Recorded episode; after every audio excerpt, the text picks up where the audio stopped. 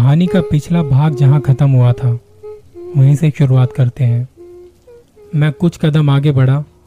उसी वक्त मुझे किसी के रोने की आवाज़ सुनाई पड़ी। मैंने ध्यान से देखा तो एक लड़की उसी कॉरिडोर में एक दीवार के सहारे बैठी हुई थी। वो अपने पैर पसारे हुए अपने पेट को पकड़ के रो रही थी। शायद प्रेग्नेंट थी। वो मुझसे काफ़ी दूर थी। मैं कॉरिडोर के एक छोर पर था। और वो दूसरे छोर पर थे। उस वक्त पहली बार मुझे लगने लगा कि यहाँ कुछ तो गड़बड़ है। यहाँ की लाइट अपने आप झपकती है। हॉस्पिटल है, पर यहाँ कोई नहीं था। मैंने सोचा कि अगर सच में वो औरत तकलीफ़ में होगी और अगर उसे किसी मदद की ज़रूरत होगी तो इसी सोच में मैंने वहीं पर खड़ी एक व्हीलचेयर ली और उस औरत की तरफ़ बढ़ने लगा। जब मैं उसके पास पहुँचा तब भी वो औरत अपने पेट को पकड़ के रो रही थी। मैंने व्हील चेयर को उसके पास लाकर खड़ा कर दिया और उसे उठाने के लिए अपना हाथ बढ़ाया। पर उसी पल सारी लाइट एकदम से बंद हो गई और अगले ही पल वहाँ सिर्फ़ लाइट्स ही नहीं, बल्कि उस औरत के रोने की आवाज़ आनी भी बंद हो गई। मेरा दिल ज़ोर ज़ोर से धड़कने लगा। मैं कांपने लगा। बारिश में भीगने के कारण था या फिर डर के कारण? पर मेरा पूरा शरीर काँप रहा था। मैंने खतरे को भांपते हुए अंधेरे में सीढ़ियों की तरफ़ भागना शुरू किया। कुछ कमरों को पार करने के बाद मैं किसी पुतले की तरह अपनी जगह पर खड़ा हो गया, क्योंकि बिजली की रोशनी में मैंने सीढ़ियों के पास किसी को खड़ा देख लिया था। शायद वहाँ कोई औरत खड़ी थी। उसे देख मेरा गला सूख गया। मैं उस अंधेरे में देखने की कोशिश कर रहा था। और फिर से लाइट आ गई। वो औरत मुझसे कुछ ही दूर खड़ी थी। उसका चेहरा उसके खुले बालों से ढका हुआ था। हाथ एकदम सीधे लटक रहे थे।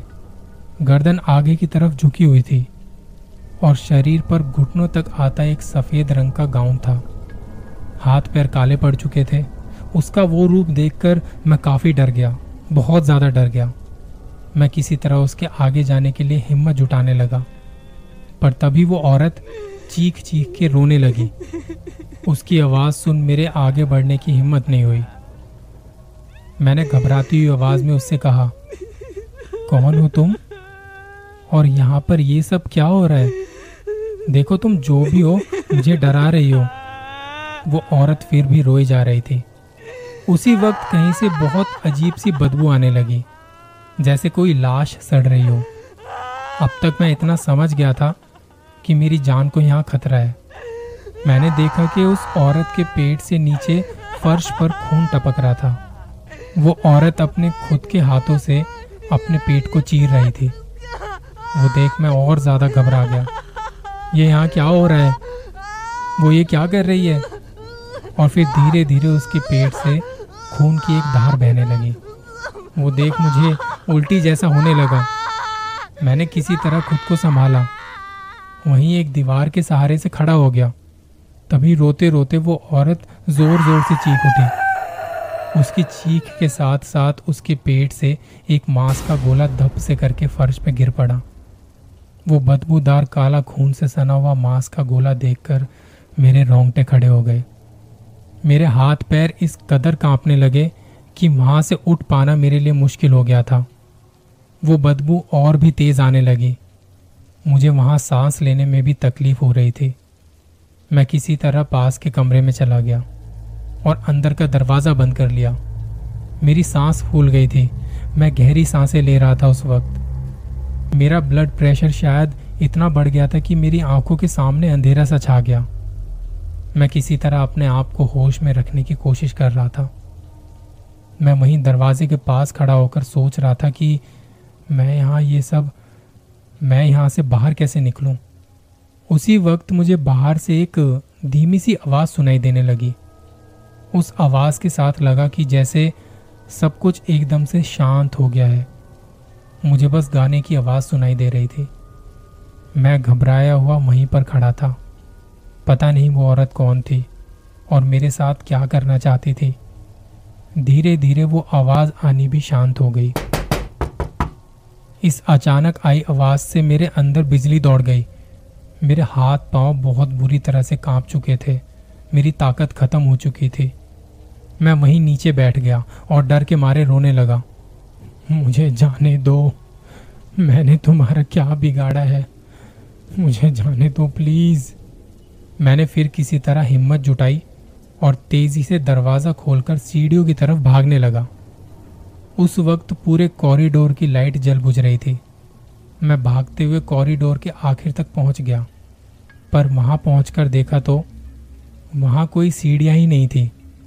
मैंने पीछे मुड़कर देखा, तब मुझे ध्यान आया कि मैं घबराहट में गलत दिशा में दौड़ आया था। सीढ़ियाँ बिल्कुल मेरे उल्टी दिशा में थी। मैं फिर से दूसरी तरफ़ दौड़ने लगा। दौड़ते दौड़ते उस झपकती हुई लाइट में व्हील चेयर से टकराकर नीचे गिर पड़ा। मेरे पैर में चोट आ गई थी। फिर भी मैं लंगड़ाता हुआ, लड़खड़ाता हुआ सीढ़ियों की तरफ़ बढ़ रहा था। लेकिन उस जलती बुझती लाइट में मैंने देखा कि वो औरत फिर से वहीं पर खड़ी है। बिल्कुल सीढ़ियों के पास। उसे देख मैं सीढ़ियों की तरफ़ जाने के बजाय भागते भागते एक कमरे के अंदर घुस गया और अंदर जाकर फिर से दरवाज़ा बंद कर लिया। उस वक्त मैं बहुत ज़्यादा डरा हुआ था। पता नहीं था कि वहाँ मेरे साथ क्या होने वाला था। मैंने अपने पैर पर लगी चोट को देखा। उस चोट से खून रिस रहा था। मैं अपने एक हाथ से उस चोट को दबाकर वहीं बैठा रहा। मैंने गौर से देखा तो ये वही कमरा था जिसे मैंने नीचे से देखा था। उसकी दीवार अंदर से पूरी तरह काली पड़ चुकी थी। फर्श पर बहुत सारे खून के काले धब्बे थे। शायद वक्त के साथ वो इतने गहरे और काले पड़ चुके थे कि पूरे कमरे में बदबू फैली हुई थी। मैं वहाँ उन सब चीज़ों को देख रहा था कि उससे पहले कमरे का दरवाज़ा अपने आप खुलने लगा। अपनी सांसों को रोककर मैं वहीं पर बैठा ये सब देख रहा था। लेकिन दरवाज़ा खुलकर फिर से अपने आप बंद हो गया, जैसे कोई उस कमरे के अंदर आ गया हो। लेकिन मैं उसे देख नहीं पाया, और तभी उस कमरे की लाइट फिर से झपकनी शुरू हो गई। मैंने देखा कि मुझसे कुछ दूरी पर कमरे में वो औरत बैठी हुई थी। अपने बालों से अपने चेहरे को छुपाए कौन हो तुम? क्या चाहिए तुम्हें? और मुझे फिर वही गाने की आवाज़ सुनाई देने लगी। वो औरत अपने पेट से निकले उस मांस के गोले को सहला रही थी। मुझे महसूस हुआ कि वहाँ फर्श पर कुछ चिपचिपा सा फैल रहा था। मैंने अपनी जगह से उठने की कोशिश की और फिसलकर वहीं नीचे गिर पड़ा। तभी वो औरत घुटनों के बल चलती हुई मेरी ओर बढ़ने लगी। मैं उठ नहीं पाया। उस औरत ने मेरे पास आकर बड़े प्यार से मेरा सर अपनी गोदी में ले लिया। उसका पूरा शरीर खून से सना हुआ था। उसके हाथ के स्पर्श से एक अजीब सी सरसराहट मेरे पूरे शरीर में दौड़ गई। मैंने उसकी गोद से उठने की कोशिश की तो उसने मेरे बालों को पकड़कर मेरे सर को बहुत ज़ोर से फर्श पर पटक दिया। एक झटके के साथ मेरी आँखें बंद होती चली गई। कुछ देर बाद मुझे होश आया। मैंने देखा कि मैं अब भी उसकी गोद में था। उसके सर के बाल मेरे चेहरे पर थे।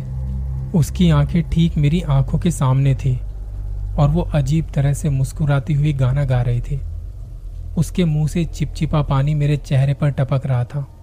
वो इतनी खौफनाक थी कि उसके रूप में मुझे, मेरे सामने मेरी मौत दिखाई पड़ रही थी। बाहर कहीं से मुझे उस कुत्ते के रोने की आवाज़ सुनाई आ रही थी। वो औरत अपने खून से सने चिपचिपे हाथों से मेरे सर को मेरे मुँह को सहला रही थी। वो सब मेरी ताकत के बाहर था। मैं अधमरी हालत में था और फिर अचानक से मेरी आँखें बंद होती चली गई। मुझे फिर जब होश आया, तब मैंने देखा कि मैं उस औरत की गोद में नहीं था। मैंने देखा कि वो औरत उस कमरे में शांत खड़ी थी। वहाँ शांत खड़े होकर वो मुझे ही देख रही थी। उस कमरे के अंदर कहीं से एक हल्की सी रोशनी आ रही थी। मैंने ठीक से देखा तो मैं खिड़की के नीचे पड़ा हुआ था और वो रोशनी खिड़की के बाहर से आ रही थी। मैंने अपने सर को बिना हिलाए बस अपनी आँखों की पुतलियों से सब कुछ इधर उधर देख रहा था। पता नहीं उस वक्त मेरे साथ क्या हो रहा था, पर मैंने सोचा कि अगर मरना ही है तो एक आखिरी कोशिश करके मरूँगा। और मैं अपनी पूरी ताकत लगाकर अपनी जगह पर उठकर खड़ा हो गया। और अगले ही पल मैं उस कमरे की खिड़की से नीचे कूद गया। मैं पहली मंजिल से सीधे नीचे ज़मीन पर गिरा था। नीचे गिरते ही मेरा शरीर जख्मी हो गया और तभी मेरी आँखों के सामने फिर से अंधेरा छाने लगा। मैंने देखा था कि वो औरत खिड़की में खड़ी थी और वो मुझे ही देख रही थी। कोई दौड़ा दौड़ा मेरे पास आ रहा था। अगली बार जब मुझे होश आया तो मैं एक हॉस्पिटल की वार्ड में था। मेरे आसपास मेरे ऑफ़िस के दोस्त, मेरे घर वाले और कुछ रिश्तेदार खड़े थे। सबको जानना था कि उस रात मेरे साथ क्या हुआ था, पर मैं किसी को कुछ बताने की हालत में नहीं था। बहुत लोग मुझे देखने आए और चले गए। मेरे घर वालों ने बताया कि मुझे हॉस्पिटल के एक सफ़ाई कर्मचारी ने बचाया था और उसी ने मुझे इस हालत में यहाँ पर भर्ती कराया। ठीक से होश में आने के बाद एक आदमी मुझसे मिलने चला आया। वो मेरे जगने का इंतज़ार कर रहा था। मेरे जागते ही वो मेरे पास आकर बैठ गया और उसने बड़ी शांति से मुझसे कहा, तुम्हारे साथ वहाँ क्या हुआ होगा? उसका अंदाज़ा है मुझे। मेरे चेहरे पर ये जख्म के निशान ऐसे ही नहीं है। वो भी वहीं से आए हैं। पर तुम किसी को बताने जाओगे तो कोई तुम्हारा यकीन नहीं करेगा। मैं जानता हूँ तुम ये जानना चाहते होगे कि आखिर वहाँ सब तुम्हारे साथ हो क्या रहा था? वहाँ वो औरत कौन थी? जब मेरे साथ ये सब हुआ था, मेरे दिमाग में भी यही सारे सवाल आ रहे थे। कई साल पहले ये हॉस्पिटल एक छोटा सा हॉस्पिटल हुआ करता था। तुम जहाँ गए थे, वो हॉस्पिटल की पुरानी बिल्डिंग है। तब एक रोज़ वहाँ एक औरत को उसकी डिलीवरी के लिए भर्ती कराया गया था। उस वक्त बच्चे को जांचने के लिए अभी की तरह मशीनें नहीं होती थी। जब उसकी डिलीवरी हुई तो पता चला कि उसको कोई बच्चा ही नहीं था। उसके पेट में बस एक मांस का गोला निकला था। ये सुनकर उस औरत को बहुत दुख हुआ। इस बात को उसको सदमा लगा, क्योंकि उसके साथ ये पहली बार नहीं, तीसरी बार हो रहा था। जब भी उसकी डिलीवरी होती थी, उसके पेट में एक मुर्दा गोला जन्म लेता था। इसलिए वो अपने आप से बहुत गुस्सा थी।